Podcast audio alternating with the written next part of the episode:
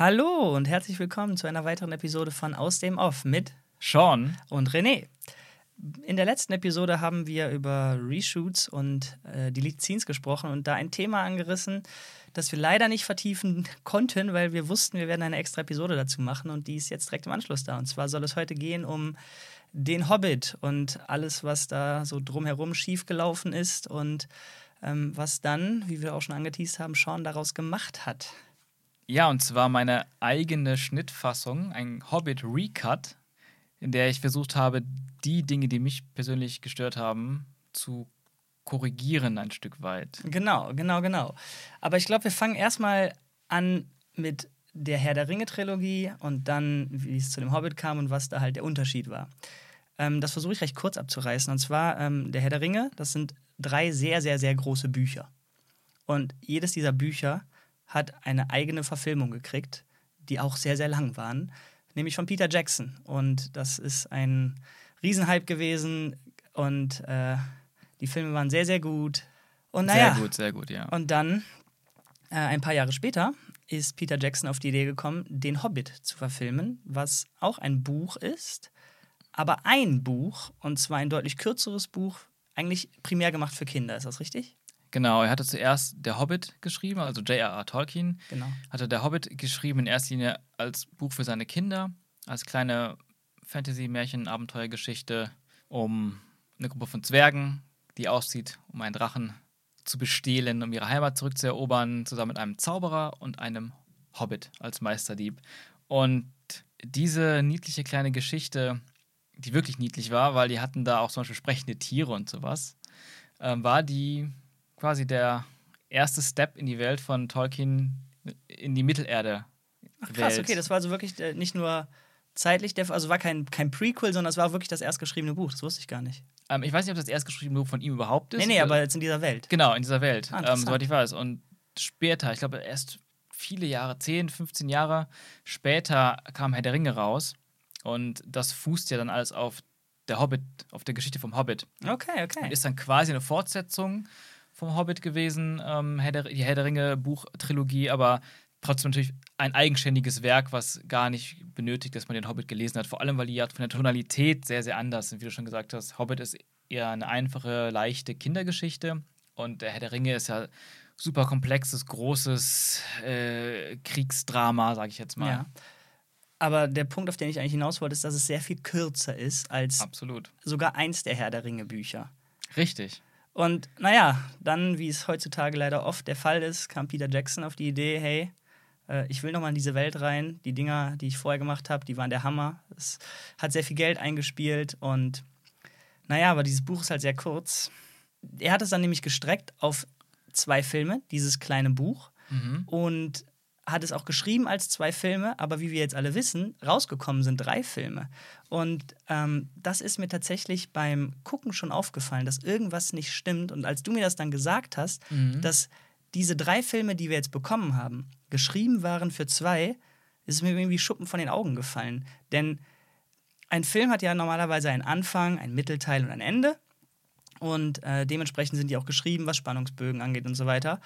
Und wenn man genau drauf aufpasst, dann merkt man, dass der erste Film kein wirkliches Ende hat und nicht mal so einen richtigen Cliffhanger. Es fühlt sich irgendwie komisch an. Und der zweite Film dann mit einer dramatischen Action-Sequenz anfängt. Das heißt, es wurde, als schon alles gedreht wurde, von diesen ersten beiden Skripts, hat irgendjemand sich dann entschieden, na, wir haben so viel und wie wir in der letzten Episode besprochen Mhm. haben, dann wird viel gelöscht, da wird viel deleted.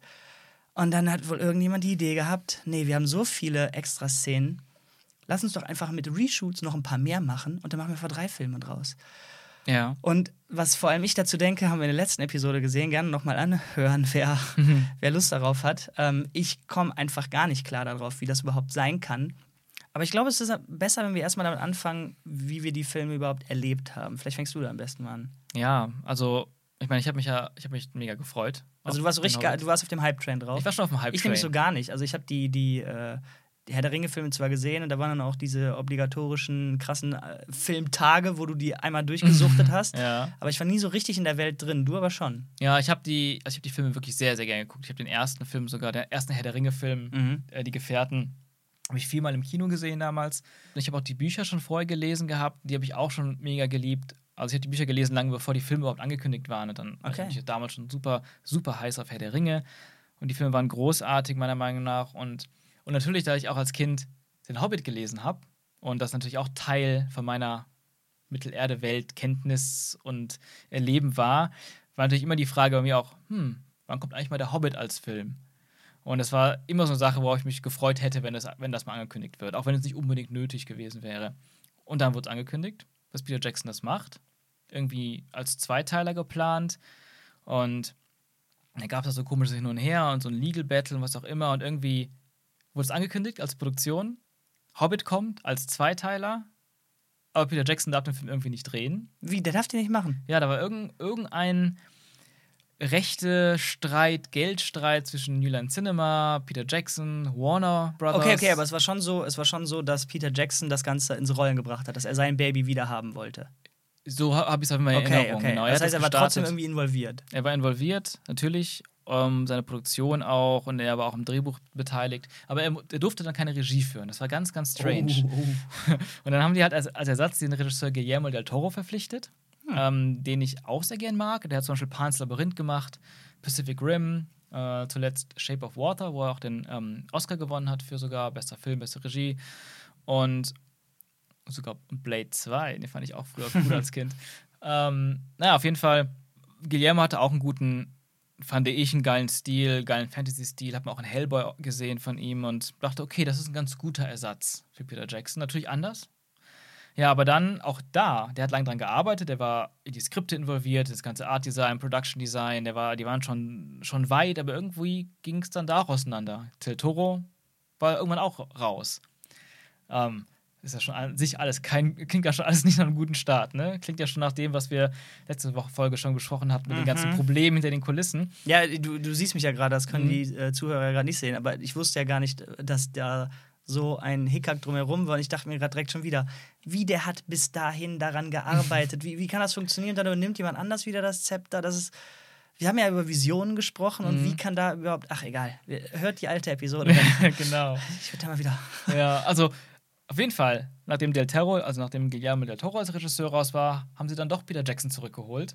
Plötzlich war das dann doch wieder okay. Hat man sich Mhm. irgendwie geeinigt hinter den Kulissen? Egal wie. Ganz egal, auf jeden Fall, so wie es eigentlich sein sollte, Peter Jackson macht diese Hobbit-Filme und er macht zwei Filme draus, hat er angekündigt. Ähm, und seine Idee war wohl irgendwie, sich im ersten Film vor allem auf, den, auf das Buch Hobbit zu fokussieren und den zweiten Film mehr dafür zu nutzen, diese ganze Geschichte noch stärker mit seiner Herr der Ringe-Trilogie zu verbinden. Jetzt nicht unbedingt zeitlich, aber so inhaltlich. So habe ich das zumindest in Erinnerung, wie das mal gesagt wurde damals. Aber Warte mal, heißt das also, der hat, der hat über den Inhalt von dem Buch hinaus geplant, in dem zweiten Film dann Story zu erzählen? Oder haben sich schon beide Filme ganz klar an den Rahmen des Buches gehalten? Also quasi, es endet mit dem Buch. Zweiter Film endet mit dem Buch. Ja, also als ich das damals gelesen hatte, dass er sagte, der zweite Film soll mehr Herr der Ringe verknüpfen, war ich mir tatsächlich nicht sicher. Das la las ich für mich so, Ah, okay, als würde es okay. über das Buch hinausgehen. Aber vielleicht war es ja auch noch ein anderer Ansatz der Vision. Ja, vielleicht ne? war halt auch Tonalität Jahren. eher gemeint. Vielleicht ist auch eher die Tonalität und die inhaltliche Sache. Weil zum Beispiel eine Sache, die ihm sehr wichtig war, war ähm, die Rückkehr von Sauron zu erzählen. Im Hobbit taucht Sauron natürlich im Buch, also in dem Buch Hobbit taucht Sauron natürlich nie auf, weil es den noch gar nicht gab. Also als Tolkien Ja, ja, den. Hobbit geschrieben hat, gab es diesen Charakter noch gar nicht. Es gab aber im äh, Hobbit-Kinderbuch schon, also im Hobbit-Buch, die Sache, dass Gandalf immer wieder mal weg war von den Helden, äh, von unserer Gruppe von Zwergen und, und, ja. und Hobbit. Also es war das klassische Mentor-Ding. Der Mentor ist begleitet unseren Hobbit Bilbo für einen gewissen, zu einem gewissen Punkt und dann verabschiedet sich der Mentor. Meistens stirbt der Mentor ja an so einer Geschichte, in so einer Heldenreise und der Held muss jetzt auf eigenen Füßen stehen, um weiterzukommen. Aber er wollte Gandalf nicht töten. Er wollte ihn nicht sterben lassen, weil er diesen Charakter wohl so sehr geliebt hat. Und wahrscheinlich auch, weil es vielleicht zu düster war für, für Mhm. als Kinderbuch, was er ja auch vor allem für seine Kinder geschrieben hatte. Und dann hat er sich einfach ausgedacht, ey, er hat einfach was anderes zu erledigen. und dementsprechend ist er einfach irgendwann weg, Gandalf, in der Geschichte und taucht ganz am Ende des Buches wieder auf. Also nach der ganzen Schlacht, die auch im Buch schon stattfindet. Und die, das Einzige, was wir erfahren darüber ist, dass er sich um eine Sache mit einem Nekromanten kümmern musste. Whatever that is. Ein Fantasy-Begriff für irgendwas, das gefährlich klingt, vielleicht. könnte man denken. Und mehr war es wahrscheinlich auch nicht. Viele, viele Jahre später. Tolkien schreibt Herr der Ringe. Schreibt ewig lange dran. Riesiges, komplexes Werk. Die noch, noch viel komplexer als die eigentliche Geschichte ist die Welt drumherum. Die Völker, die Sprachen, die History. Was alles passiert ist in den Jahrtausenden von Mittelerde. Und er entwickelt auch eine Figur, die, diese Figur Sauron als Haupt-Bad Guy in der Geschichte. Und er baut aber sein Hobbit auch wieder auch in diese ganze Geschichte mit rein. Also, das ist alles passiert. Das ist Teil von der Mittelerde-Geschichte, Hobbit, weil Bilbo natürlich auch in Herr der Ringe vorkommt und gewisse Zwerge auch Thema sind und Gandalf natürlich. Und deswegen macht er rück, rückwirkend quasi aus dem Nekromanten im, im, im, im Hobbit Sauron. Mm, okay. Das war also wirklich Peter Jacksons, äh, sorry, das war also wirklich Tolkiens eigene Idee, ähm, zu sagen, hey, damals hat Gandalf tatsächlich schon, ist er schon auf Sauron getroffen also, und das ist dieser Nekromant, den okay, er mal kurz erwähnt okay. hatte. Ähm, das finde ich ganz interessant, weil ja viele auch kritisieren beim Hobbit, ah, da sind so viele neue Sachen hinzu erfunden worden, die im Buch nicht drin waren, aber viele davon sind tatsächlich von Tolkien selber erfunden. Rückwirkend. ähm, nun gut, auf jeden Fall. Ich hatte Bock. Irgendwann kam die Nachricht, aus zwei Filmen machen die drei Filme. Und Peter Jackson begründet das selber, das muss so sein, das ist viel besser, die haben so viel zu erzählen, eine Trilogie ist besser als zwei Filme. Na gut, habe ich erstmal geglaubt. Alles cool. Ich freue mich auf den Film, ich bin im Kino. Äh, 2012 war das, glaube ich, Ende 2012, dann wieder die Weihnachtszeit, wie die Herr der Ringe-Filme auch immer. Und ich war enttäuscht. Also ich war enttäuscht von dem Film. Also ich würde sagen, zwei Sachen, die mich so am, nee, drei Sachen haben mich am meisten enttäuscht. Und zwar, erstmal war, fühlte sich alles viel zu lang an. Also alles, was mhm. passiert ist, fühlte sich einfach zu lang an. Ganz egal, ob es ein Dialog war, eine Gesangsszene oder eine Action-Szene. Alles war irgendwie viel zu langwierig. Ja, wie Gummi. Wie Gummi hat sich das gezogen. Zweiter Punkt: Das CGI war stellenweise sowas von unecht. Das hat mich immer wieder rausgeholt. Also, und dabei ist Herr der Ringe ja immer bekannt gewesen. Hast du da ein Beispiel? Für tolle Effekte. Ähm, boah, das sind immer wieder so Sachen. Also, also äh, Gollum war es nicht. Nee, Gollum sah großartig ja. aus, ne? Das war wieder was von den positiven Sachen, aber es waren immer so, so Mischmasch-Sachen. Teilweise dachte ich, boah, schön. Und dann hast du plötzlich so eine Landschaftsaufnahme und dann sah es einfach komplett digital aus. Und dann wusstest du nicht, vielleicht ist das ja sogar echt, aber die haben das so krass bearbeitet, mm, mhm. dass es vielleicht wieder so fake aussieht. Das Licht war komisch fake, komische Farben. Aber dann hast du auch solche Sachen, wo dann plötzlich Orks, die immer ähm, von Schauspielern ähm, mit, mit Make-up und Maske bei Herr der Ringe performt waren, was ja auch irgendwie so eine Sache ist, die wofür Herr der Ringe berühmt war, für die tollen Masken und Make-up und Animatronics, ähm, die dann CGI waren. Also Orks anstatt echt waren jetzt plötzlich CGI und das ist manchmal war es gut und manchmal sah das, sah das einfach total fake aus. Als würden die da durch die Luft, also mit den Schwertern im Kampf, einfach in die Luft schlagen und dann kommt digital halt ein Ork rein, der dann hm. umfällt. Das war immer so ein komischer Mischmasch. Und das hat, mir, das hat mich auch immer wieder gestört. Wie gesagt, es war nicht immer, aber es wurde, glaube ich, auch noch dadurch verstärkt, dass dann Peter Jackson diese neue Framerate-Technik genutzt hat. Da können wir auch mhm, mal drauf sprechen, mhm. aber das lasse ich erstmal gerade weg. Der dritte Punkt, der mich dann natürlich krass am allerstärksten enttäuscht hat, wo man so, wo ich mich quasi schon versucht habe zu arrangieren mit den ersten beiden Kritikpunkten, CGI-Probleme und Langatmigkeit, dass der Film die ganze Zeit einfach nicht in Fahrt kommen will. Dann kommt der Film endlich mal langsam in Fahrt und ich bin voll drin. Das ist so in diesem Berg mit den Orks und Gollum und Bilbo und boah, es ist endlich wieder richtig gut. Jetzt sind wir so auf dem Level von ähm, Spannungs- und Atmosphärenlevel von Herr der Ringe so langsam angekommen. Roll Credits! Und dann, genau, ist der Film einfach zu Ende. Er ist einfach zu Ende. An einem Punkt, wo ich das Gefühl hatte im Kino, ja, ich habe gerade einen halben Film erst gesehen. Also nicht mal, dass man sich die Mühe gemacht hat, irgendwie ein neues Ende zu drehen, was nochmal irgendwie plottechnisch mehr bietet, als das Buch jetzt vielleicht hergibt, um drei Filme zu rechtfertigen. Das wäre einfach Cut. Drei Sätze, so, ja, übrigens, ah, der Berg ist da hinten, ah, das wird noch eine harte Reise, ja, ich freue mich schon auf den nächsten Film. Credits. Ja. Ja, das, das war bei, bei mir so. Wie war es bei dir? Ähm, ist faszinierend, dass wir wieder ziemlich konträr sind, was das angeht. Ich war hier absolut nicht in Hype-Modus. Ich weiß gar nicht, ob ich überhaupt einen Trailer davor gesehen habe. Ich weiß, ich bin mit äh, Freunden in den Film im Kino gewesen. Und zwar tatsächlich hauptsächlich, um äh, mir diese neue Technologie mal anzusehen, denn das ging ja zu Hause nicht. Du hast eben schon HFR angesprochen. Und äh, ich glaube, macht gerade Sinn, dass wir darüber reden. Ja, denn, gerne. Äh, HFR steht für High, High Frame Rate? Higher Frame Rate. Higher, einfach Higher Frame Rate. Das ist auch nicht das, das beste Label dafür. ähm, normalerweise sind Kinofilme in 24 Bildern pro Sekunde gemacht. Und dann gab es diese tollen neuen Kameras, die, äh, die mehr Bilder pro Sekunde aufnehmen konnten. Und ja, die haben sich halt für das Doppelte entschieden. Das waren 48 Bilder die Sekunde. Mhm.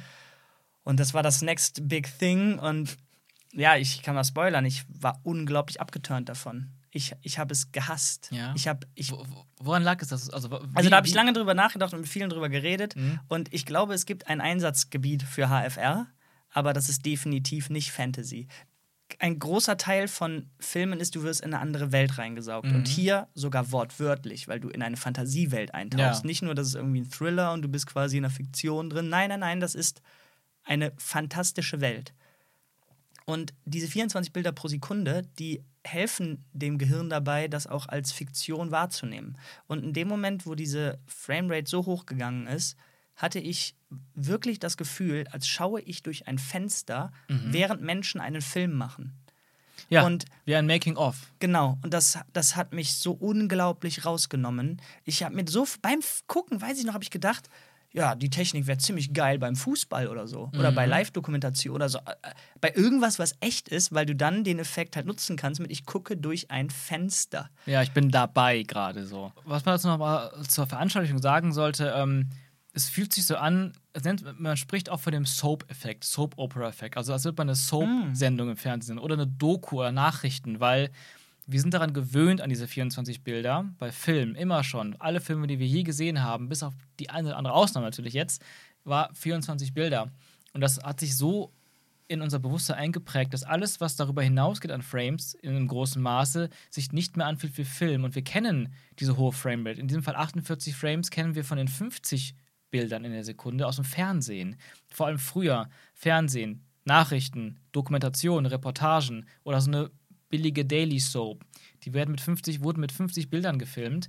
Und dadurch entsteht auch ein gewisser Look, ein Gefühl, das wir jetzt wiedersehen, wenn wir auch eine hochgradige, ultra teure Hollywood-Produktion wie Hobbit mit 48 Bildern sehen. Okay, warte mal, das ist ein bisschen peinlich. Das hatte ich jetzt gar nicht mehr am Schirm, dass Fernsehen auch 50 Bilder die Sekunde hatte. Genau. Aber wo war dann das Next Big Thing, dass er hier mit 48 filmen konnte, wenn Fernsehen das vorher die ganze Zeit schon gemacht hat? Man muss sagen, beim Fernsehen waren es halt immer Halbbilder.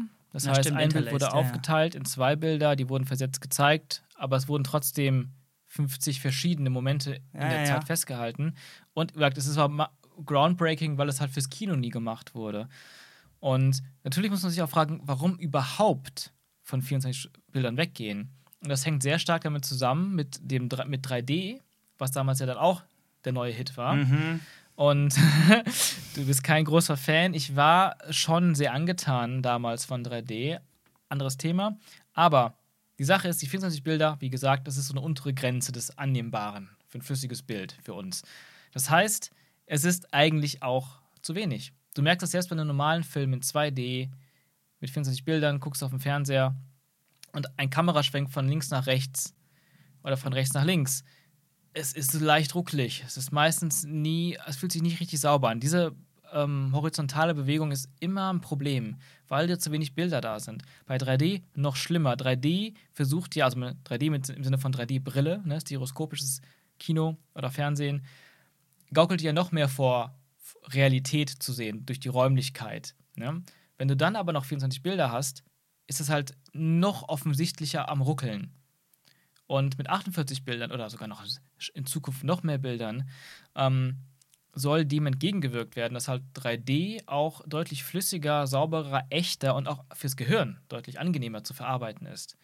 Problem: Ein Film wie der Hobbit sieht aus, wie du sagst, als würde man gerade die Dokumentation über den Dreh gucken und nicht den Film. Ich hatte die ganze Zeit gedacht, gerade als der Film anfängt, mit, mit den Zwergen in so einer Stadt, ich laufe gerade durchs Phantasialand, Und da laufen Leute Ja. in so einem richtig offensichtlichen Ja. Fake-Kostüm mit Fake-Make-up rum, die mich bespaßen sollen. Also ich war plötzlich in so einem Jahrmarkt oder in so einem Vergnügungspark und nicht in Mittelerde. Aber da haben wir ja lange drüber diskutiert, da kommen wir vielleicht dann äh, Mhm. Ja. später nochmal zu. Genau, also ich, ich muss aber gerade noch was hinzufügen für den Zuhörer da draußen, weil diese Technik, diese höhere Framerate, ähm, die uns so stört, ähm, oder unserer Meinung nach das Filmerleben hier auch irgendwie ein Stück weit kaputt macht, ist schändlicherweise bei fast allen Flatscreens, die man heutzutage kauft, äh, Full HD, Oh ja, 4K, wichtig, wichtig. TVs, LED, was auch immer, OLED, als Standardfunktion eingestellt, dass quasi im Fernseher eine Funktion ist, nennt sich meistens Motion Plus, Auto Motion, Motion Smoothing, irgendwas mit Motion immer. Jeder Anbieter hat dann, jeder, jede Marke hat einen anderen Namen dafür. Und die macht immer das gleiche. Und zwar aus den 24 Bildern rechnet die selber mehr Bilder. Ja, Moment, Moment, aber das ist ja, das ist das ganz wichtig, ne? Wirklich nochmal unterstreichen. Der Fernseher bekommt ein Signal, das in dem Fall, wenn man es jetzt irgendwie auf Netflix oder so schaut, Mhm. dann halt diese 24 Bilder sind. Und der Fernseher selber mit seinem Prozessor nimmt dieses Bild und versucht da Zwischenbilder reinzupflanzen. Ähm, und interpoliert, so nennt man das, Mhm. halt das, was dazwischen wahrscheinlich käme, anhand Ja. von irgendwelchen Algorithmen, die dann in Echtzeit auf diesem Prozessor gemacht werden. Mhm.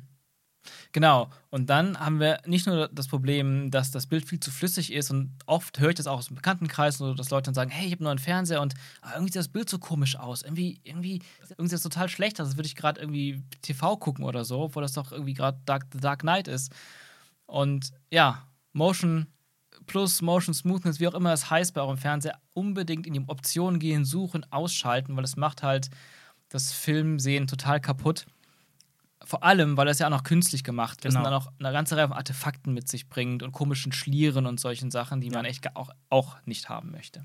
Aber abgesehen von HFR und der technischen Seite, was, was sind noch deine Gedanken gewesen, als du den Film damals gesehen hast? Enttäuschungen oder Lob oder. Ganz schwer, also ohne Mist, äh, es ist ganz schwer auseinander zu klamüsern, weil ich definitiv, wenn ich mich, also ich würde nicht sagen, ich habe mich daran gewöhnt an diese Technik Mhm. und an den Look und so weiter, sondern es ist schwächer geworden, dass es mich weniger aufgeregt hat.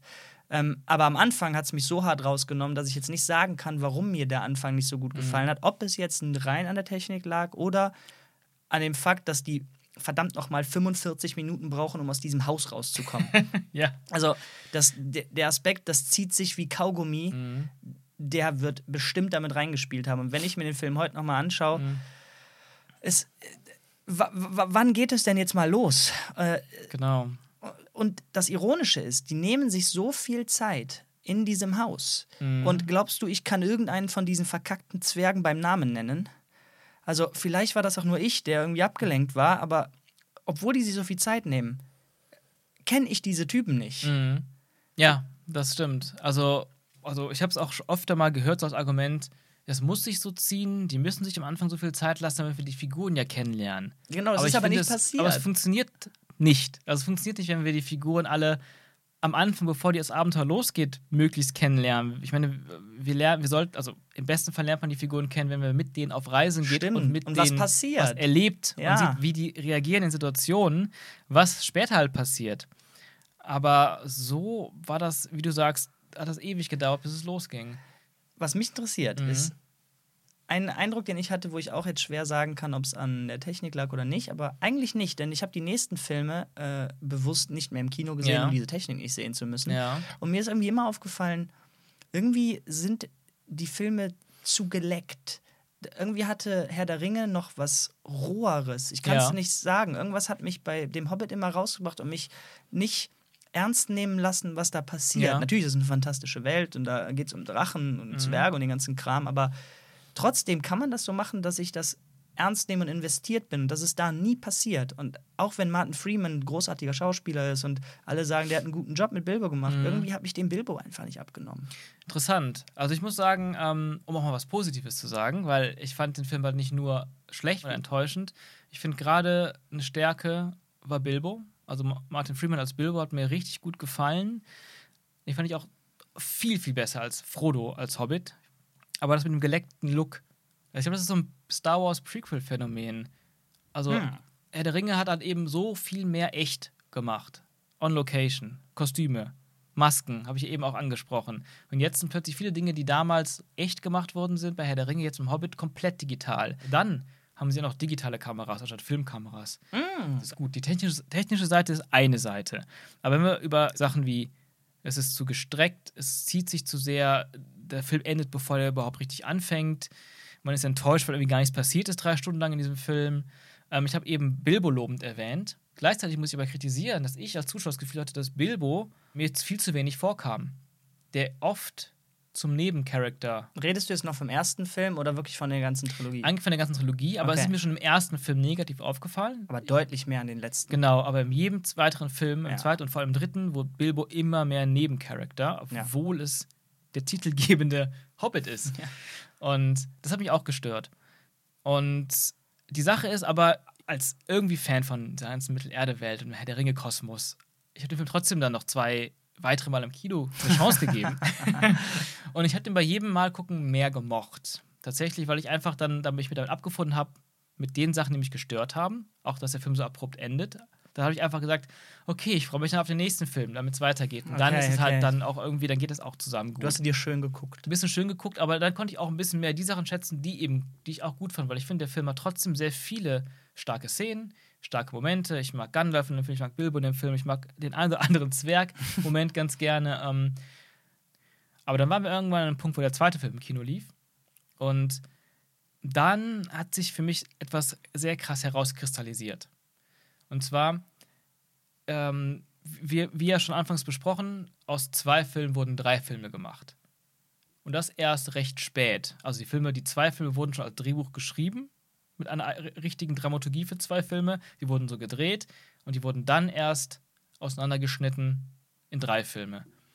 Dementsprechend hast du natürlich das Gefühl im ersten Film, hä, der Film ist zu Ende, bevor er angefangen hat, weil die einfach einen riesen Chunk rausgeschnitten haben für den nächsten Film. Der zweite Film, ich bin im Kino, der hat mir erstmal viel besser gefallen. Warum? Da passiert endlich mal was. Der zweite geht los mit Action, man hört eine Stunde lang nicht auf damit. Action, Abenteuer, Action, Abenteuer, Spannung. Ähm, Aber warte mal, fandest du das nicht komisch? dass Ähm, der anfängt mit, okay, voll auf die Möhre jetzt. Ähm, nicht unbedingt. Es gibt ja, sagen wir so, wenn der Film mit einer Action-Szene anfängt, das ist ja nichts Ungewöhnliches. Ja, ein Cold Opener, sowas wie Star Wars Episode 3 oder so, wo es einfach, äh, aber das hat sich irgendwie anders Mhm. Genau, es hat angefühlt. sich das, das hat halt angefühlt. Substanz. Genau, die Sache ist, ich habe es halt zu dem Zeitpunkt schon so ein bisschen akzeptiert, dass da die Filme so auseinandergeschnitten wurden. Und ich war einfach froh, einfach als Anschluss des ersten Films geht es einfach direkt weiter, nahtlos. Ich ignoriere einfach mal die Lücke dazwischen. Ich gucke einfach als Zuschauer jetzt weiter. Die werden von Orks verfolgt, dann, dann kommen die zu diesem, zu diesem Beon, diesem Bärmenschwesen, dann gehen die in diesen Wald, kommen auf die Spinnen, werden von den Elben gefangen und haben diese Fässerflucht über diesen Fluss, wo die in den Fässern sind. Und dann kommt ein krasser Break. Wie gesagt, Action, Action, Action, Abenteuer, Abenteuer, Abenteuer, Abenteuer. Und dann ähm, macht der Film plötzlich einen unglaublichen Bruch, so ungefähr in der Mitte des Films. Und wir lernen die Seestadt kennen. Wir lernen neue Figuren kennen, wie Bart den Bogenschützen, diese Seestadt, neue Situationen, neue Konflikte. Und es fühlt sich an, als hätte gerade jemand einen neuen Film angefangen. Mittendrin. Weil es ja auch tatsächlich so ist. Genau. Und da habe ich gedacht, als ich das gesehen, also während ich es geguckt habe, habe ich gedacht, da. Ich habe einfach so wirklich so innerlich auf, den, auf die Leinwand gezeigt im Kino und gedacht, da. Da war der Cut. Da hat eigentlich der erste Film, also ich bin gerade im Kino vom zweiten Teil, mittendrin nach dieser ganzen Fässerflucht taucht Bart der Bogenschütze als Silhouette auf. Und ich dachte dann, das, das war er. Das war der Cut. Da ist der erste Film ursprünglich geendet. Das heißt, diese ganze, diese ganze abenteuerliche Gedöns mit, mit, mit Spinnen und Elben und Fässerflucht, alles noch Teil des ersten gewesen, des ersten Teil Films gewesen. Und mit der Seestadt beginn, begann ursprünglich der zweite Film. Im Skript Im ursprünglich. Skript und wie es gedreht wurde ja auch, ne? Stimmt, stimmt. Im ersten Cut ja auch schon. Also einem Cut, den wir nie wie gesehen haben, aber bevor sie es halt auseinandergeschnitten haben. Und der zweite Film be beginnt mit der Seestadt, der Reise zum Drachen, Kampf mit dem Drachen und der Endschlacht. Das war der ursprüngliche zweite Film. Ja, ist interessant, dass du das alles so sagst, denn ich konnte da halt, als ich das gesehen habe und als ich mir die dann zu Hause angeschaut habe, äh, weil ich dafür nicht mehr ins Kino gehen wollte, um diese Technik nicht sehen zu müssen, da ist mir das alles nicht so aufgefallen, dass ich den Finger hätte drauflegen Mhm. können, so wie du gerade eben meintest. Ah, da war der Cut zum ursprünglichen zweiten Film. Ah, das haben die hier so und so gel mhm. Mhm. Irgendwie war ich einfach nur nicht so investiert und äh, weiß nicht, es hat irgendwie alles nicht funktioniert für mich. Und als wir dann irgendwann Jahre später darüber geredet haben, hast du mir ja gesagt, ja, warte mal, das war ja eigentlich als zwei Filme. Ich so, was? Mhm. Nein. Und du, ja, da, da ist der. Ja, und dann hast du mir halt von äh, dem kleinen Nebenprojekt, was du äh, da gestartet hast, erzählt. Und ich so, das müssen wir auf jeden Fall gucken. Denn du hast dir die Mühe gemacht und wolltest wissen, ob das wirklich funktioniert. Und du hast tatsächlich dir das Footage genommen und auch die Lizenzien genommen und hast aus den, dem Material, das die für drei Filme benutzt haben, hast du versucht, die ursprüngliche Vision von zwei Filmen neu zu schneiden. Genau, schön zusammengefasst. Ich muss dazu sagen, ich habe alle Filme zu Hause auf Blu-ray in der dicken Edition. Und wenn, wenn man sich vorstellt, den zweiten Film schneide ich in zwei Hälften. Und diese erste Hälfte packe ich an den, an, an den ersten Film ans Ende. Und die zweite Hälfte vom zweiten packe ich an den Anfang vom dritten Film. Habe ich zwei Filme. Genau, die ursprüngliche Vision quasi, die ursprüngliche genau, Idee. Die eig- ursprüngliche Dramaturgie quasi. Ne? Wenn man sich vorstellt, wir haben Hobbit 1 und Hobbit 2. Die haben alle drei Akte: Exposition, Mittelteil und Finale. Und im ersten Film wurde das ganze Finale rausgenommen. Aus dem zweiten Film wurde, der, wurde die ganze Exposition rausgenommen. Aus diesem Finale des ursprünglich ersten Teils und aus, dem, aus der Exposition des ursprünglich zweiten Teils haben die einen eigenen zweiten Film gemacht. Das heißt, übrig bleibt beim ersten Film Exposition und Mittelteil, Film 1, Film 2, Finale und Exposition und Film 3, Mittelteil und Finale. Ähm, ich habe das wieder zusammengebaut. Zwei Filme. Das ist eigentlich mein Ziel. Gucken, funktioniert das eigentlich dramaturgisch? Die Probleme, die ich selber mit dem Film habe, würden die dadurch gelöst werden? Die großen Probleme, nicht jedes Problem natürlich, aber so die grundlegenden dramaturgischen Probleme. Denn es ist ja nicht nur so, dass ich beim ersten Film das Gefühl hatte, mir fehlt einfach noch ein bisschen mehr Film irgendwie, wo es gerade spannend wird oder irgendwie mal ein größeres Nee, die Finale. Geschichte ist einfach nicht erzählt. Es ist einmal die Geschichte ist nicht erzählt, aber auch Sachen, wie wir es eben angesprochen haben. Wir haben noch so wenig erlebt bis jetzt. Sie sind gefühlt gerade mal so drei Schritte vor die Tür gegangen. Da konnte doch gar nicht so viel passieren, dass wir die Charaktere kennenlernen. Dann gibt es im ganzen Film, also im ersten Hobbit-Film, diverse Setups ohne Payoff. Wir hatten schon mal über Setups und Payoff gesprochen. Also, dass man so eine Situation aufbaut oder anteast die bekommt ihren Payoff irgendwann später. Zum Beispiel Bilbo und die Gruppe ist bei Elrond in Bruchtal. Und die reden alle über ihre Schwerter. Alle ihre Schwerter haben irgendwelche krassen Namen. ne? und, und Bilbo hat dann so sein kleines Schwertchen, das er leuchtet, wenn Orks zu sehen sind. Und fragt sich, was dann, wie er denn sein Schwert nennen soll. Und dann machen die sich ein bisschen drüber lustig. Das sieht gar nicht aus. Das ist gar kein Schwert, das ist doch eher ein Brieföffner oder sowas. okay, Setup: Das Ding hat keinen Namen. Später, im dann zweiten Film, tötet Bilbo mit diesem, mit diesem Schwert so eine Spinne. Die Spinne sagt irgendwie, es sticht, es sticht. Ah, daher kommt der Name Stich. Auch in Herr der Ringe ist dieses Schwert ja an Frodo weitergegeben, ist eigentlich ganz berühmt. Das ist Stich. Und natürlich kann man sowas machen. Im einen Film gibt es ein Setup, in einem anderen Film ein Payoff. Das ist voll in Ordnung. Aber dieser erste Hobbit-Film hat nur Setups, die keinen Payoff haben in dem einen Mhm. Film. Und irgendwo, wenn das zu viel ist, ist das unbefriedigend. Und in der ursprünglichen Fassung ist, wie gesagt, im ersten Film auch der Spinnenwald schon mit drin. Dementsprechend hast du diesen Setup und Payoff-Moment In in einem, einem, Film. Film. Und hast es nicht im zweiten Film schon längst vergessen, dass es mal diese, diese Situation gab, wo die über die Schwertnamen reden. Und das sind so Kleinigkeiten, die eben auch kaputt gehen, wenn man daraus drei Filme macht, obwohl es ursprünglich zwei Filme sind. Ja. Ähm, was ich jetzt interessant finde, du hast jetzt ja quasi das Material genommen und das erstmal so aneinander gepappt, wie es eigentlich gedacht war. Aber dann sind die ja eigentlich viel zu lang. Vor allem, du hast, glaube ich, die Extended-Version benutzt dafür, nicht wahr? Genau, ich bin von den Extended-Versionen am ausgegangen, die ja fast drei Stunden lang sind dann jeweils. Und wenn man es einfach so zusammensetzt, Dann hast du viereinhalb Stunden pro Film und das geht Ungefähr. natürlich gar nicht. genau. Und dann hast du jetzt ja quasi die Möglichkeit und auch m, nicht nur die Möglichkeit, du musst ja dann die berühmten Deleted Scenes machen. Du musst dich jetzt entscheiden, was du von diesen viereinhalb Stunden halt weghaust. Und da kann man ja quasi zwei Fliegen mit einer Klappe schlagen. Nämlich du hast gelöst, dass die, diese Vision jetzt wieder äh, so hergestellt wurde, wie sie mal halt gedacht war. Und gleichzeitig hast du jetzt die Pflicht und Möglichkeit, diesen Kaugummi-Effekt halt irgendwie zu reduzieren. Richtig. Also, genau das war es. Der erste Schritt, funktioniert diese Dramaturgie überhaupt, wie ich mir das einfach so vorstelle? Und ja, Das ist, das ist ein viel besserer Aufbau für Filme, aber auch viel zu lang. Und mein Ziel war dann zu sagen, okay, wie bei Herr der Ringe versuche ich zwei Filme zu machen, die drei Stunden lang sind, anstatt viereinhalb, wenn man einfach nur zusammensetzt. Und, wie du sagst, dadurch hatte ich die Möglichkeit, ich musste einfach kürzen. Und die Sache ist, das ist ein bisschen dynamisch passiert, weil ich habe halt angefangen, die zusammenzubauen, die Filme. Aber gleichzeitig hatte ich schon während des Guckens im Kino die ganze Zeit Sachen, wo ich dachte, das ist zu lang. Das ist viel zu lang. Ich würde diese Szene komplett rausschneiden. Ich würde hier diese Action-Szene auf jeden Fall diese drei Shots rausnehmen. Ich habe da schon gebastelt, mein Gehirn hat schon gearbeitet während des Guckens, Okay, bevor okay. ich wusste, dass ich einen Film einen eigenen Cut mache. Aber das ist halt ungewöhnlich. Also Film ist ja nicht immer so, dass mein Gehirn da so in dieser Form schnittmäßig gerattert, wenn ich einen Film gucke im Kino. Aber weil der Hobbit so ellenlos lang und unnötig lang war, ähm, dann habe ich auch automatisch schon gesagt, die Szene raus, diesen Moment raus. Und dann war ich schon ein bisschen kürzer. Und dann habe ich schon kürzer als die drei Stunden? Nee, nee, kürzer als die viereinhalb Stunden. Okay, okay. Ja? Ich wollte gerade mich fragen, ob das, ob, das, äh, ob das schwierig war, diese drei Stunden Mark, die du dir selbst gesetzt hast, zu treffen. Ähm, ja, ich habe mir dann, diese Marke habe ich mir erst später gestellt, weil ich Okay. habe einfach ein bisschen gekürzt und gekürzt und gekürzt. Und dann dachte ich irgendwie, weil das ja nur für mich selber war, als Experiment, als Schnittübung, könnte man sagen, ähm, habe ich dann immer gedacht, okay, ich bin jetzt irgendwie beim ersten Film, ne, und ich rede von der, vom ersten von zwei neuen Versionen von mir, beim ersten Film bei dreieinhalb Stunden gelandet.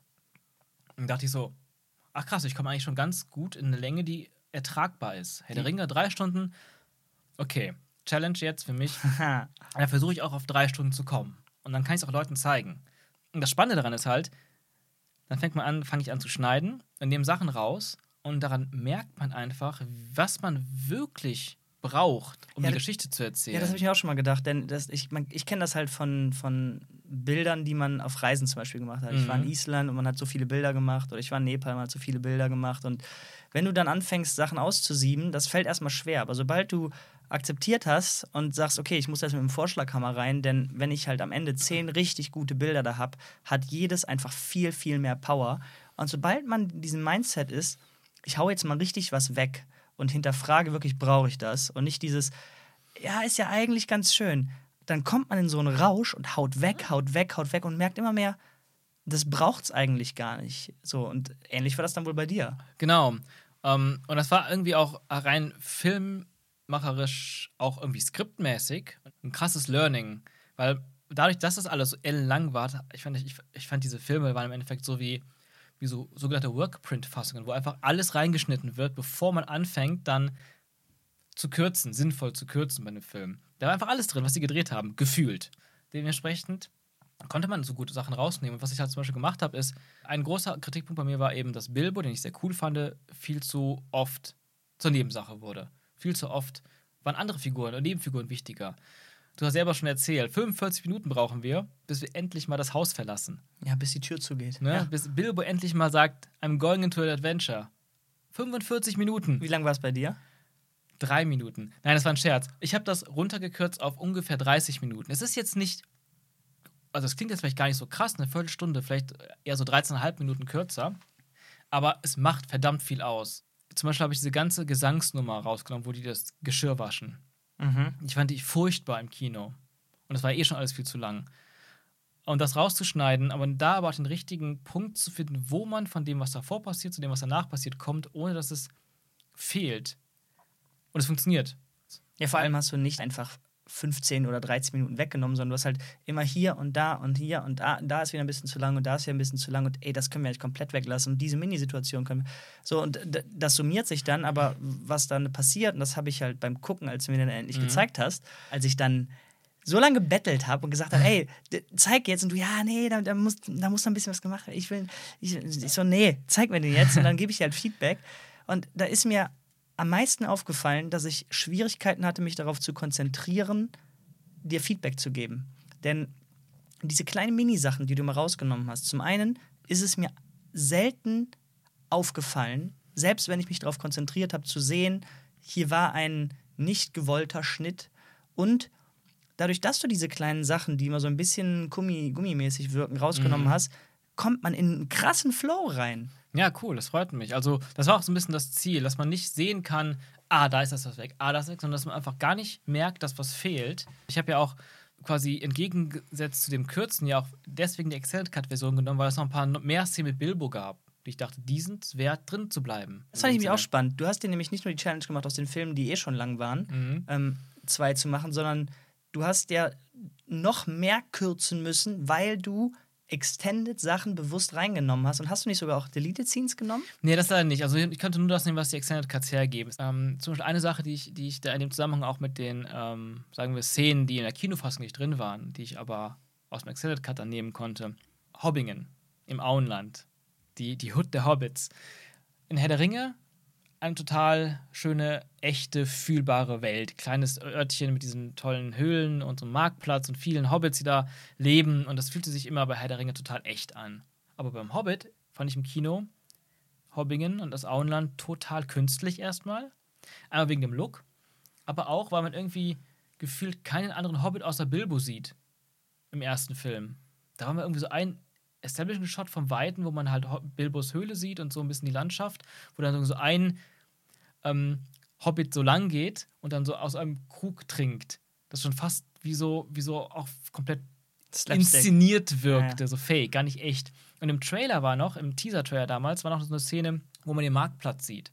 Mit vielen Hobbits, die irgendwas machen und Bilbo läuft da so lang. Und das habe ich voll vermisst in der Kinofassung. Weil sowas dachte ich, mit sowas fühle ich mich viel mehr da zu Hause und wohl und fühle diese Welt, diese gemütliche Welt, die ich dann verlasse für das Abenteuer. Und das sind so Kleinigkeiten, die mir irgendwie auch so vom Feeling her einfach wichtig sind bei so einem Film. Weil wenn man, wenn man eine Geschichte erzählt, wo jemand hinauszieht in ein anderes Land, andere Welt, wo auch immer, finde ich es immer sehr wichtig, aber den Ursprungsort, die Heimat erstmal zu etablieren, zu verstehen, was man da zurücklässt. Und das hat der Film einfach gar nicht geschafft, wo, obwohl Herr der Ringe das doch Jahre vorher perfekt geschafft hat. Und dann habe ich aber, im- war ich froh, im Extended Cut zu sehen, diese Szene, wo Bilbo dann zum Markt geht und da interagiert mit ein paar Hobbits, ein bisschen Angst hat davor, dass Gandalf ihn irgendwie ihm auflauert und dann erst in der Szene ist, wo man dann in der Kinofassung mit ihm zu Hause wieder ist, habe ich dann wieder mit reingenommen. Und ich finde, das ist erstmal der Fokus ist viel stärker auf Bilbo und dieses Feeling, was ich gerade erzählt habe, vermisst zu haben, ist jetzt halt wirklich wunderbar da. Ja, das ist ein gutes Beispiel, denn ich hatte die Filme, wie gesagt, nur einmal gesehen Mhm. und dann ist es auch schon ziemlich lange her, dass ich die gesehen habe, als wir dann deinen Recut geschaut haben. Ich habe immer rübergeguckt und gesagt, war, war, das gerade gecuttet? War, war hier überhaupt ein Cut? Warte mal, war, die letzten sechs Minuten war noch kein Cut und du tonnenweise Cuts. Hunderte Und Cuts. so, so. der, die ganze Szene ist sonst nicht da. Ich da erinnere ich mich gar nicht dran. Das ist, ich wurde die ganze Zeit wieder da reingesaugt. Das hat sich auf einmal so organisch angefühlt. Vor allem diese ganzen Sachen, die auf einmal Bilbo mehr gefeatured haben. Mhm. Mein Fokus war immer, möglichst um Bilbo herum zu schneiden. Also was drumherum, Bilbo möglichst gar nicht schneiden, rausschneiden, aber Dinge, die drumherum passieren, können hier und da wegfallen. So, zum Beispiel, wir waren eben an dem Punkt, Alter, wir warten eine Dreiviertelstunde, bis das Abenteuer endlich losgeht. Bilbo verlässt seine Hütte, schließt sich den Zwergen endlich an. Jetzt sind wir endlich da. Jetzt kann es endlich losgehen. Die wandern ein bisschen durch die Gegend mit schöner Musik. Was passiert, bevor irgendwas passiert? Cut. Wir sind bei einem komplett neuen Charakter. Radagast der Braune, der irgendwie einen Igel retten muss, der im Sterben liegt. Mhm. Ich, ich war im Kino, erst mal gucken und so, hey, was, was ist jetzt hier schon wieder los? Warum wird man immer wieder, wird der Fokus immer, also warum wird man immer wieder rausgerissen aus der eigentlichen Geschichte? Die Szene war die allererste, die ich rausgeschnitten habe mit Radagast.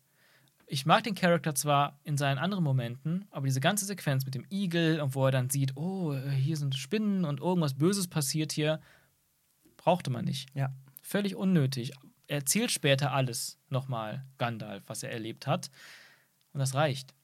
Und dann ist es auch viel spannender. Dann sind wir schon viel länger unterwegs mit den ganzen Leuten. Also die Szene rausgeschnitten und es float so schön, weil du bist bei denen, bei der Truppe, bei Bilbo und reist mit denen weiter in die nächste Situation, ohne dass unterbrochen wird. Und so habe ich halt Sachen gemacht, wie du schon gesagt hast. Ich habe Sachen gekürzt, das sind manchmal nur einzelne Momente, einzelne Sätze, einzelne halbe Sätze. Manchmal nur ähm, einen Shot rausgenommen und an eine andere Stelle gesetzt, um einen besseren Übergang hier zu kriegen, bis hin zu ganzen Szenen, die ich geschnitten habe. Ist ja schon irgendwo ein Learning fürs Drehbuchschreiben. Also schneiden Hm. ähm, kann einen auch echt viel Aufschluss geben aufs Drehbuchschreiben, weil, wie gesagt, wenn man zu viel Material hat, wie beim Hobbit, und du fängst an zu schneiden, und dann merkst du einfach, was brauchst du wirklich, um den Plot voranzutreiben? Was brauchst du wirklich, um den Charakteren genug Tiefe zu geben, aber auch eben den Film nicht zu lang zu machen? Weil zum Beispiel Thorin Eichenschild hat diesen krassen Beef mit den Elben. der ist, der hasst sie total, weil, die, weil sie ihn, seine Familie damals im Stich gelassen haben. Das wird vier, fünf Mal im ersten Film durchgekaut. Immer und immer wieder. Und beim ersten Mal gucken, habe ich beim dritten Mal schon gedacht, boah, wir haben es langsam verstanden. Du kannst keine Elben leiden. Aber es ist immer dieselbe Diskussion, die er mit Gandalf führt. Und die wiederholt sich so oft. Davon habe ich auch dann ähm, von fünf zwei weggenommen, dass noch, noch dreimal vorhanden ist. Es reicht. Und es fängt nicht mehr an zu nerven. Mhm. Solche Sachen. Oder auch Szenen in der Reihenfolge anders arrangiert, die mit Gandalf zu tun haben, um diese zwei Filme dramaturgisch sinnvoller aufzubauen. Ja, warte, warte, warte. Ja. Lass, mal, lass, mal, lass mal gleich ein bisschen expliziter werden. Also, mhm. du hast jetzt schon gesagt, du hast die, die Anfangssequenz äh, von 45 auf gute 30 Minuten runtergekriegt. Mhm. Und was ich halt spannend fand, was du gerade gesagt hast, da möchte ich ein bisschen mehr drauf eingehen. Du, du hast ja nicht nur ähm, ganze Szenen weggelassen, ähm, sondern auch diese, diese Mini-Cuts gemacht. Mhm. So, von wegen, da geht's da geht der Shot zu lange. Da ist einfach, da sind zwei Shots zu viel. Und das stelle ich mir unglaublich schwierig vor, vor allem halt in den Actionsequenzen, die du kürzer gemacht mhm. hast. Da war ich überrascht, wie gut das funktioniert hat. Wie lange musste man daran hängen, dass das so gut geklappt hat? Ähm, das kann ich jetzt gar nicht genau sagen, weil ich habe ja, das habe ich ja immer so einfach quasi abends nach der Arbeit so als Spaßprojekt mal gemacht. Ne, manchmal war ich intensiver dran, weil ich in so einem kreativen Flow war. Manchmal habe ich einfach nur so ein bisschen rübergeguckt, mal hier und da eine Kleinigkeit geändert. Das Problem war irgendwann wurde es immer langsamer, weil die großen Änderungen, die hatte ich halt recht schnell, weil ich die irgendwie viele schon, schon vorhatte zu mhm. machen. Und wenn man ins Detail geht, die Sache ist halt, man kann nicht jeden Abend sich einen drei Stunden Film von vorn bis Ende angucken und gucken, was man da für Änderungen setzt. Dann ist eher so, okay, meine Baustelle ist gerade diese ganze Actionsequenz in den Höhlen bei den, bei den Orks. Und da, da gehe ich jetzt einfach mal diesen Abend ran und gucke mir das an. Ich fand's geil, weil auch mal einfach dieses, auch wenn, wenn ich das natürlich, also wenn es nur ein Recut ist und ein Schnitt basierend auf einem fertigen Schnitt war, war es trotzdem irgendwie mal ein Gefühl, an einem kompletten Spielfilm zu schneiden. Also es war schon mal irgendwie ein größeres, in der Hinsicht einfach von, von, von zeitlich größeres Projekt. Und ja, ich weiß nicht, was, was hast du mal gefragt? Äh, ich habe gefragt, wie, wie, wie schwierig es war, dass es ähm, sich so rund angefühlt so. hat, wenn du diese Mini-Cuts gemacht ja. hast. Bei den ganz kleinen Feinheiten im Schnitt, die da super wichtig sind, da schneidet man ja quasi wirklich im Feinschnitt Frame-mäßig und sagt, mhm. na, da ist ein Frame zu früh, da ist ein Frame zu früh, damit diese Bewegungen halt noch aneinander passen. Ja. Und gerade in Actionsequenzen ist mir halt aufgefallen, weil wir später ähm, wirklich, hast du mir Premiere gezeigt und äh, mhm. halt wirklich den Schnitt gezeigt und dann haben wir äh, hin und her gemacht zwischen, so war das mal geschnitten und so habe ich es gemacht. Ja. Und ich war fasziniert davon, wie viel besser vor allem die Actionsequenzen ja. waren, wo die Bewegungen trotzdem sehr gut zusammengepasst haben und selbst da, wo sie es nicht haben, hat sich das so, wie man sagt, verspielt, wo ja. er quasi das Schwert einfach in der komplett falschen Hand hatte mhm. oder wo sogar ein Achsensprung oder sowas war. Ähm, es, es hat trotzdem funktioniert. Und waren viele von den Situationen oder hat es erstaunlich gut und schnell funktioniert? Ich würde sagen, es hat erstaunlich gut und schnell funktioniert, nach meinem Gefühl her. Aber es gab auch immer wieder Situationen, wo ich dachte, ah, hier würde ich wirklich noch diesen anderen Shot brauchen oder der Shot, wenn der Shot länger geht, hätte ich gehen würde, hätte ich das so zusammenbauen können. Da muss ich manchmal tricksen und das Schwierigste beim ganzen Schneiden war der Umgang mit der Musik. Ich habe so viele, ja, so viele kleine Cuts gemacht oder Sachen innerhalb einer Sequenz. Da sind, sagen wir, fünf Shots hintereinander. Alle fünf Shots sind, sind vielleicht noch drin, aber vielleicht ist jeder Shot drei, vier Frames kürzer geworden, als Beispiel. Ähm, aber die Musik muss ja trotzdem dahinter funktionieren. Und die Musik kann ich selber ja jetzt nicht einzeln rauspicken und ändern und dann noch. Genau, du hast nämlich nur eine Tonspur. Ne? Ich habe nur eine Tonspur. Und dementsprechend war es sehr, sehr tricky. Manchmal konnte ich Sachen nicht so schneiden, wie ich es rein inhaltlich wollte, weil die Musik nicht mitgespielt hat. Und manchmal war ich auch verblüfft, dass es einfach nicht auffällt, dass ich die Musik geschnitten habe und so. Ja, vor allem fand ich ganz lustig, ich habe den Film ja dann geschaut mit dir zusammen und du hast mich halt die ganze Zeit beobachtet. und äh, ich so, was, was ist los? Hast du nichts gemerkt? Nee, warum? Ja, hast du zurückgespult, ne, zurückgespult. Merkst du das nicht? Ich so, was? Alter, die Musik ist total zerschnitten da. Ja, gut, dann lassen wir das so. So, ich habe nichts gemerkt. Selbst ja. und ich bin ziemlich kritisch bei so Sachen. Ja. Ich habe nichts davon gemerkt. Ja, ich habe da auf jeden Fall, also freut mich natürlich sehr. Also ich habe natürlich bei solchen Sachen sehr viel Mühe gegeben, dass man das einfach nicht hört.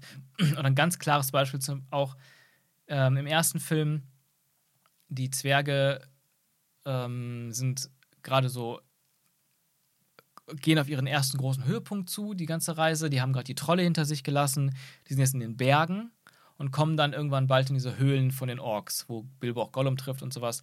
Und bevor die da reingehen und Unterschlupf suchen, da ist Regen und Blitze und sowas. Und die schreien, und, um diese Befehle zuzurufen, wir müssen weiter, wir müssen einen Unterschlupf finden. Und plötzlich fallen Gesteinsbrocken runter und dann gucken die und dann sehen die, dass da so zwei riesige Steinriesen sich kloppen. Und fast schon Kung-Fu kämpfen. Völlig albern, völlig überzogen. Das hat mich schon im Trailer genervt. Und ich so, was ist denn das jetzt? Und sowas, sowas übertrieben, das hast du in Herr der Ringe halt auch nie gehabt. Das sind schon drei Nummern zu groß gewesen, fand ich. Und die sind gefangen in dieser, in dieser Schlacht zwischen diesen zwei Titanen da irgendwie, die aber auch so albern, klobige Steinwesen, Monster, äh, Steinriesen sind.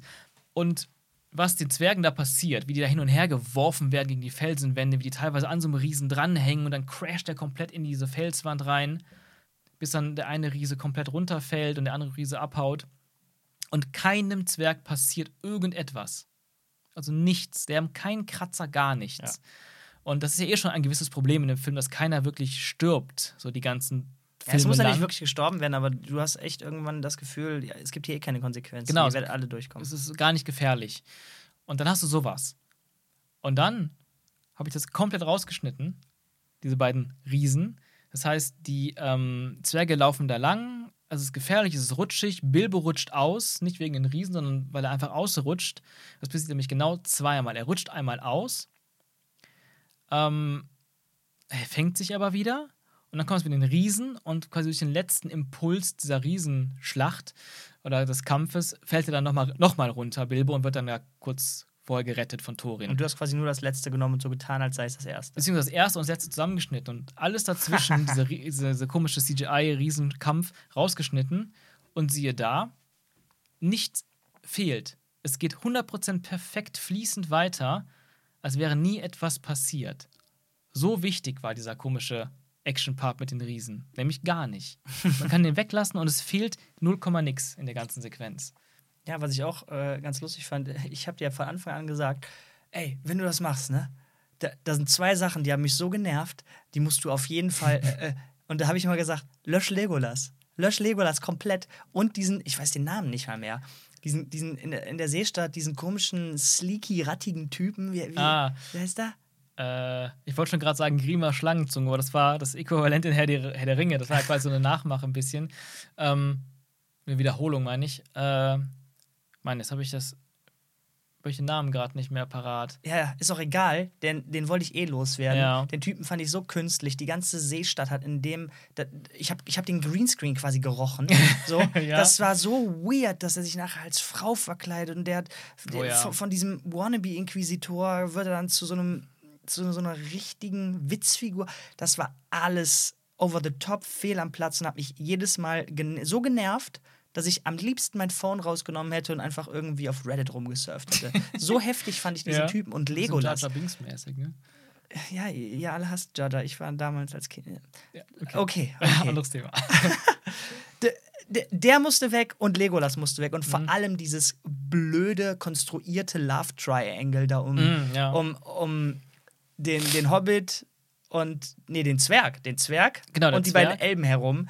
Das hast du quasi gemacht. Wann immer es ging, hast du Legolas komplett weggehauen. Ja, sagen wir so. Das war auch eine Kritik, die natürlich viele Leute hatten. Ähm, sehr viele Herr der Ringe-Gaststars, ähm, Verbindungen und Storyparts. Ja, Moment, Moment, es war ja kein Gaststar. Der Typ war, wurde ja, der hatte so viel Screentime, ja, ja. gefühlt genauso viel wie Bilbo irgendwie. Ja, richtig. Also, also es gab so viele Figuren aus Herr der Ringe, also Legolas war da und so ähm, Sachen, neue Figuren, die im Hobbit nie aufgetaucht sind, auch wie, wie ich eben die, die, Warte mal, die, die, im, die im Buch eigentlich nicht aufgetaucht genau, sind, weil es sie noch nicht gab. Genau, im Hobbit-Buch nicht aufgetaucht sind. Dazu zählen Legolas, dazu zählt ähm, Tauriel, Sauron natürlich, äh, Saruman, Galadriel, all diese Figuren, teilweise aus Herr der Ringe, die im Hobbit nie aufgetaucht sind. Und ich weiß noch, dass viele Leute sich darüber beschwert haben, im Sinne von, ah, die strecken das künstlich. Natürlich strecken die das künstlich. Aber mit diesen ganzen Figuren, die im Hobbit ja nicht aufgetaucht sind. Ich, ich habe die Kritik nur halb geteilt. Denn teilweise fand ich es halt super, wie zum Beispiel Saruman und Galadriel und Sauron, weil das sind alles Dinge, wie ich anfangs schon mal angedeutet hatte, die waren im Hobbit natürlich noch nicht existent. Die wurden aber von Tolkien selber später äh, im Zuge von Herr der Ringe nachträglich dazu entwickelt. Mhm, Und dann, dann kann man, du willst quasi sagen, dann kann man in der Filmadaption davon äh, das, was er im Nachhinein gemacht hat, auch anerkennen und sagen, ey, er hat es ja schon so versucht zu erzählen, das hat sich daraus entwickelt und hätte ich das gewusst, hätte ich das auch so geschrieben. Das heißt, wenn ich jetzt meinen Film mache, kann ich das ehren und auch schon so erzählen. Genau, vor allem, weil es Teil der Mittelerde-Geschichte ist. Im Hobbit haben wir das nicht erlebt, weil Gandalf halt weg war und es alleine erlebt hat. Aber in seiner Geschichte hat später, der hat ja nicht nur Herr der Ringe mit den ganzen Anhängen geschrieben, wo die ganze History erzählt wird, sondern Silmarillion und alles Mögliche. Also Tolkien, da ist ja alles erzählt. Das heißt, wir wissen von Tolkien selber, was Galadriel damals gemacht hat, was Saruman damals gemacht hat. Er hat selber geschrieben, dass Galadriel, äh, Elrond, Saruman und Gandalf diesen weißen Rat bilden und die haben schon damals, dann als sie herausgefunden haben, dass Nekromant Sauron ist, gegen ihn gekämpft und ihn aus Dol Guldur vertrieben. Und dann ist er nach Mordor wieder zurückgegangen. Das ist alles von Tolkien ja selber schon geschrieben worden. Und ich finde es absolut richtig, dass, dass äh, Peter Jackson in seiner Verfilmung dann sagt, das benutze ich auch. Vor allem sind die Figuren ja auch schon für die Filmegucker etabliert in Herr der Ringe. Die sind da aktiv gewesen damals. Okay, das heißt, das heißt, du sagst, manche Sachen haben funktioniert, Mhm. aber würdest du mir denn zustimmen? Ich weiß, du stimmst mir zu. du hättest das sonst nicht gemacht, aber dann erklär mal bitte, warum hat Legolas dann nicht funktioniert? Genau, wir hatten im Hobbit den Elbenkönig, wo die ähm, Zwerge und der Hobbit dann gefangen sind. Dann es vom Buch fest- oder vom Film? Vom Buch und vom Film. Okay. Da gibt es den Elbenkönig, der arrogant ist, der die viel Wein trinken und mit der Seestadt handeln und die, äh, unsere Helden flüchten mit den Fässern. Das ist alles im Buch. Ähm, später hat Tolkien dann gesagt, dieser, dieser Elbenkönig heißt Thranduil und das ist der Vater von Legolas. Und es wird nicht, vielleicht nicht explizit gesagt, aber einfach historisch gesehen hat Legolas zu dem Zeitpunkt auch schon gelebt als Sohn und wahrscheinlich eben genau da. Daran kann man sich auch bedienen und sagen, hey, Legolas existiert, der chillt hier auch im Düsterwald. Dann können wir ja auch mal Hallo sagen. ja, lassen. genau. Ja, ja, ja. Aber warum Ah. hat das nicht funktioniert? Ich finde an sich, dass Legolas auftaucht, ist völlig legitim. Mir hat's gefallen. Bis zu einem gewissen Grad. Was mir nicht gefallen hat, ist diese ganze, wie du sagst, Love Triangle-Sache. Zwerg, Elbin und Legolas. Das hat mir nicht gefallen. Und auch hier sage ich wieder, Tauriel ist tatsächlich erfund erfunden für den Film. Finde ich aber nicht verkehrt. Wenn man das Ganze größer aufzieht, komplexer macht und zwei Filme draus macht, finde ich, hat, kann eine Figur wie Tauriel auch ihren Platz finden. Auch eine Liebesgeschichte mit dem Zwerg. Das finde ich erstmal nicht so schlimm. Aber im Zuge des Ganzen auf, von zwei auf drei Filme umändern, hat man dann erst Legolas Rolle viel, viel größer gemacht, als sie ursprünglich gedreht war. Als netter Cameo, plötzlich zu einem Charakter, der eifersüchtig ist auf den Zwerg. Und es war immer cringe hoch 10. Jede einzelne Szene, die, mit diesem Love Triangle zu tun hat, von Legolas aus, war furchtbar. Und du merkst immer, dass das so gegreenscreened ist und immer nachträglich eingefügt ist. Und wie du sagst, ich habe versucht, Legolas nicht komplett aus dem Film zu schneiden, aber alles, was mit der Love Triangle zu tun hat, von Legolas rauszuschneiden. Love Story ist einfach zwischen Tauriel und Kili geblieben. Und ich finde, es funktioniert auch besser in der Zweier-Version von dem Recut, weil es etwas ist, was es baut sich über zwei Filme auf. Und gerade weil es durch Legolas weniger Aufmerksamkeit bekommt, durch den geschnittenen, also Mhm. das Rausschneiden von Legolas in den Triangle, ist es auch noch weniger präsent und ist einfach so ein Ding, was nett nebenher läuft. Weil mein Ziel war es eben nicht einfach zu sagen, okay, ich schneide alles raus, um das genauso zu machen wie im Buch. Das war gar nicht mein Ziel. Sonst hätte ich ja wirklich super viel rausschneiden müssen. Und es würde gar nicht mehr funktionieren, weil Szenen aufeinander aufbauen und so. Mhm. Mein Ziel war es wirklich, wie du schon anfangs richtig gesagt hast, ich wollte gucken, das möglichst rückgängig zu machen auf die zwei Filme-Versionen von Peter Jacksons ursprünglicher Vision. Und dazu gehören aber auch viele neue Figuren. Und das wollte ich auch, habe ich auch alles respektiert. Aber natürlich sind automatisch, dadurch, dass ich sehr viel rausgeschnitten habe, ist das trotzdem insgesamt deutlich näher am Buch, als es jetzt in der Trilogiefassung Und ist. irgendwer, irgendwer musste bluten und dann war das äh, der Wannabe-Rattenmensch da und, und Legolas. Ja, ich habe beide sehr, sehr stark reduziert, genau. Ja, sehr gut, sehr gut.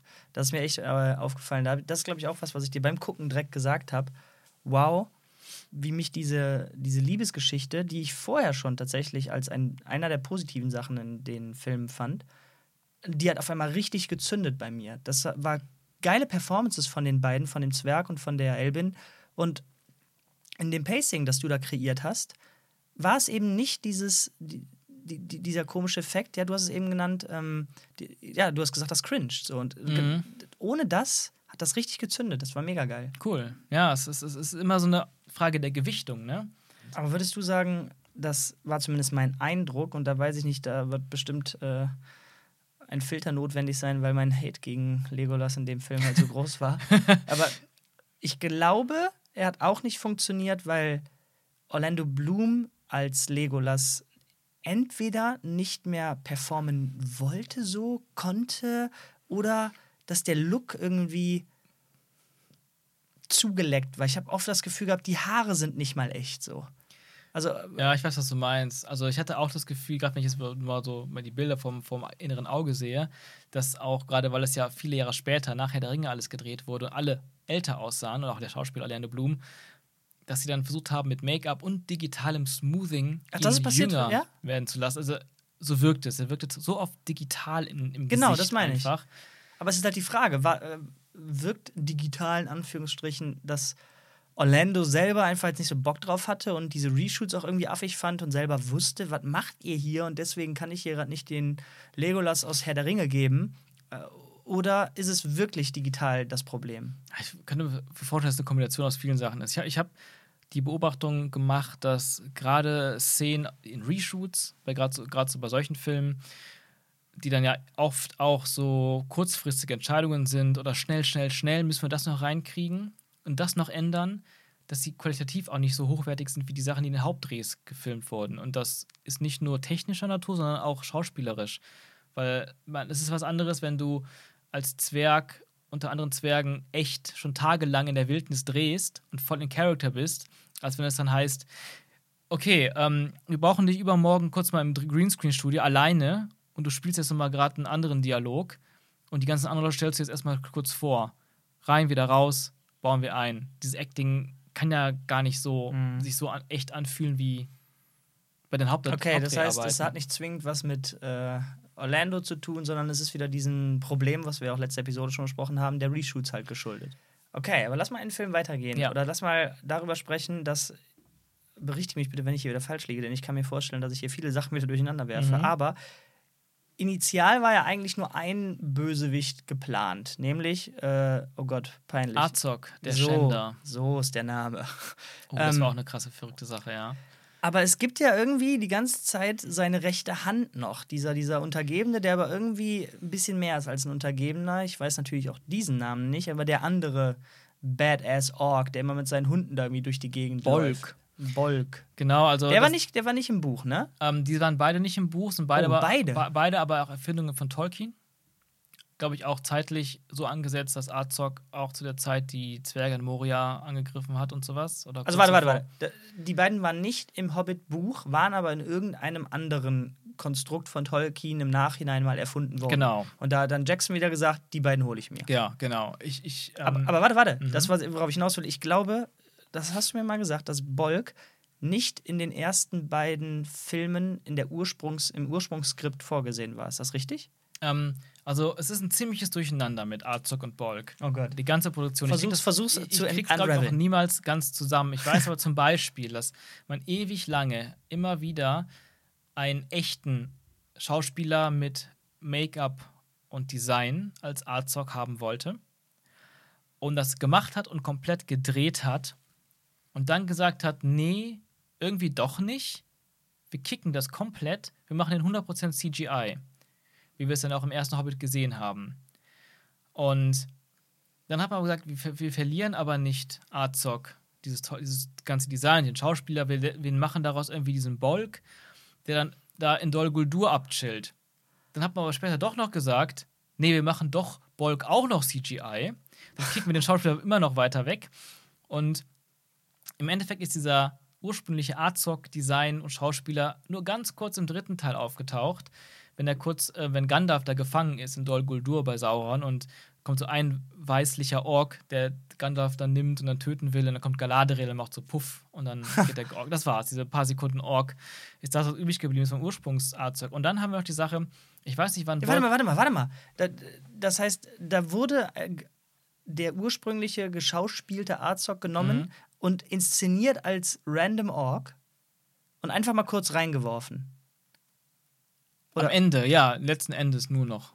Aber eigentlich war der mit dem schon komplett die ganze Azog-Story gedreht. Oder der Großteil Aber, davon. aber, der, der Gandalf dann kurz töten wollte, war in der Story, so wie wir gesehen Mhm. haben, dann Ein nicht anderer Ort. Azog. Genau, na- natürlich nicht. Ja Aber gedreht war es als Azog. wollte Nee, in dem. Moment war es wahrscheinlich einfach nur noch so ein Gnadenauftritt für den Schauspieler oder so. Vielleicht war das auch mal Azog, keine Ahnung in der Szene. Das Oh haben sie eh Gott, oh 50 Gott, Mal neu gedreht, die Sache mit Sauron und so und die ganzen drumherum.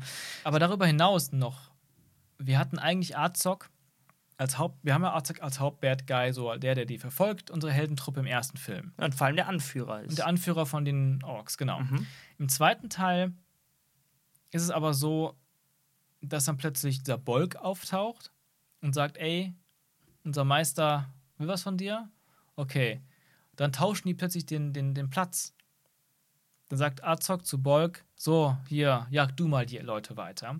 Und die haben irgendwie den Platz einfach getauscht. Und Azog bleibt dann den ganzen zweiten Teil im Hintergrund und tat erst im dritten Teil nochmal so für die Schlacht auf und hat seinen Endfight mit Thorin. Ähm, Und das ist nur erfunden worden oder eingebaut worden, weil die halt in dem zweiten Kinofilm irgendwie was füllen mussten und dann brauchten die neuen Charakter. Genau, sie wollten, bis das wollten das weiter ausdehnen. Die hatten plötzlich ein bisschen mehr parallele Handlungsstränge und dann hat man so ein bisschen gesagt, mit Bolk hat man so einen Gegenspieler für Legolas, der ist eine Rolle, man größer aufgebaut hat für einen krassen Fight. Und ja, warum auch immer, ist Bolk plötzlich dann im zweiten Film der Trilogie der präsente Bösewicht. Im dritten Teil läuft es dann wieder so zusammen, dass Azog und Bolk beide dann da am Start sind. Das macht natürlich bei mir Probleme im Recut, weil ich habe jetzt innerhalb des ersten Films irgendwann so eine Staffelübergabe von Azog zu Bolk, die eigentlich völlig unnötig ist, wenn man nur zwei Filme hat. So, warum soll der Bad Guy jetzt plötzlich deine Rolle mit dem anderen fast gleich aussehenden Bad Guy tauschen? Macht keinen Sinn. Und das sind Sachen, die eben im Zuge des zweiten und dritten Teils ähm, verändert wurden, um, wie ich vorher schon gesagt hatte, die Filme mehr zu rechtfertigen als Trilogie. Ne? Okay, das heißt, ich hatte, das heißt, ich hatte schon recht, dass Bolk eine Ausgeburt ist von dem Strecken auf drei Filme. Genau. Das heißt, in den zwei geschriebenen Filmen war Bolk gar nicht da. Also, ich glaube, Borg war immer schon mal irgendwo als Nebenfigur. Genau, aber wirklich dann nur als rechte Hand und nicht Ja, als genau. quasi Ersatz für Genau. Azog. Diese, die Funktion, die er im Endeffekt gemacht hat, war so, wie du gesagt hast, eine Geburt aus den drei Filmen. So, und das ist ein gutes Beispiel dafür, wie viel komfortabler es für dich gewesen wäre, wenn du tatsächlich Zugriff auf das echte Footage gehabt hättest Ja. oder auf das alte. Denn das, was du jetzt zum Arbeiten hattest, war, die haben halt die Plätze getauscht. Shit, muss ich jetzt irgendwie halt benutzen. Wenn du Genau. das alles benutzen hättest dürfen, dann hättest du halt das nehmen können, wo der eben nicht diese Präsenz hatte. Ja, genau. Also es gibt natürlich noch unzählige Delete-Scenes und ganz alternative Szenen, die auch dem Umstand geschuldet sind, weil sie ja aus zwei Filmen drei Filme gemacht Mhm. haben und dann natürlich gerade im zweiten und vor allem im dritten Teil ganz viel neu gedreht haben, ganz viel alles rausgeschmissen haben. Weil die haben natürlich versucht, also Peter Jackson hat versucht, mit dem zweiten und vor allem dritten Teil durch Reshoots die Filme sich mehr anfühlen zu lassen wie ein eigenständiger Film und nicht wie ein halber Film. Hat natürlich auch nur mittelprächtig funktioniert. Als großes Beispiel, der zweite Teil endet mit so, endet mit so einer gigantischen, absurden Actionsequenz mit dem Drachen und den Zwergen in diesen Minen, wo man am Ende so eine völlig lächerliche, riesige goldene Statue äh, da geschmolzen hat aus Gold und die dann irgendwie über den, den, den Drachen verläuft. Diese völlig absurde Sequenz, die auch ewig dauert.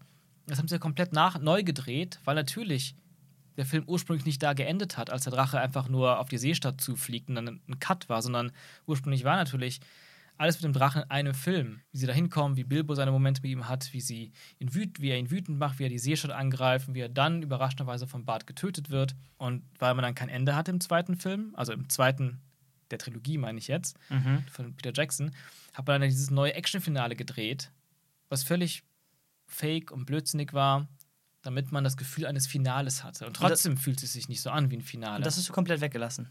Diese ganze Sequenz in den Minen habe ich komplett rausgeschnitten und sie fehlt nicht.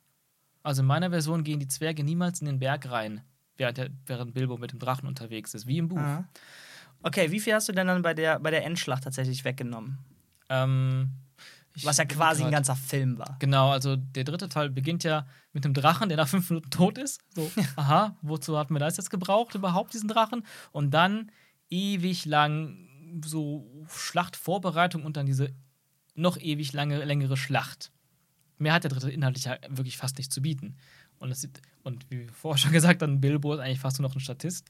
Ähm, ja, ich habe, also erstmal muss man dazu sagen, dadurch, dass in meiner Zweiteiler-Version ja der ganze Seestadtplot ja den zweiten Film ausfüllt, also der Anfang der Seestadt bis zum Ende der Schlacht ist in einem Film, hast du auch den Drachen nie gesplittet über Filme. Du hast den kompletten Drachenbogen, Storybogen in einem Film am Stück. Das, allein das äh, funktioniert so viel schöner vom Flow. Wenn man sich jetzt zurückerinnert daran, wie ursprünglich der zweite Teil endet mit dem Drachen, der zur Seestadt fliegt, und der dritte Teil beginnt mit dem Angriff auf die Seestadt vom Drachen, der dann instant fünf Minuten später tot ist. Totaler Murks in der, in der Kinotrilogie.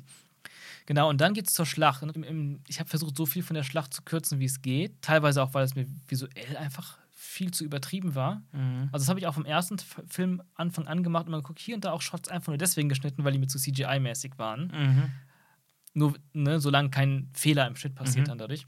Und ja, in der Schlacht habe ich auch super viel rausgeschnitten, aber ich glaube, ich glaube, du hast auch selber noch immer gesagt, ja, immer noch ein bisschen zu lang, so, ne? Obwohl ich da schon irgendwie fast die Hälfte, 40 Prozent der Schlacht rausgeschnitten habe. Ich weiß gar nicht mehr genau, was das alles war, aber ja, da haben wir viel diskutiert, denn wenn wir da, da, du hattest versucht, da mehr wegzunehmen, aber es hat halt irgendwie, es wurde mit jedem, was du mehr wegnimmst, mhm. halt schwieriger und schwieriger, die Sachen irgendwie in Anschluss zu kriegen, genau. dass das alles funktioniert hat. Ähm, weil auf einmal dann jemand quasi tot ist oder einen Pfeil irgendwo da hat oder sonst was oder jetzt äh, nicht mehr kämpfen kann, weil davor was passiert ist, was du nicht mehr hast. Und ja. das wird halt immer schwieriger und schwieriger. Aber ja, genau. das hätte gerne noch kürzer sein genau, können. Genau, da hätte man noch ein bisschen mehr machen können.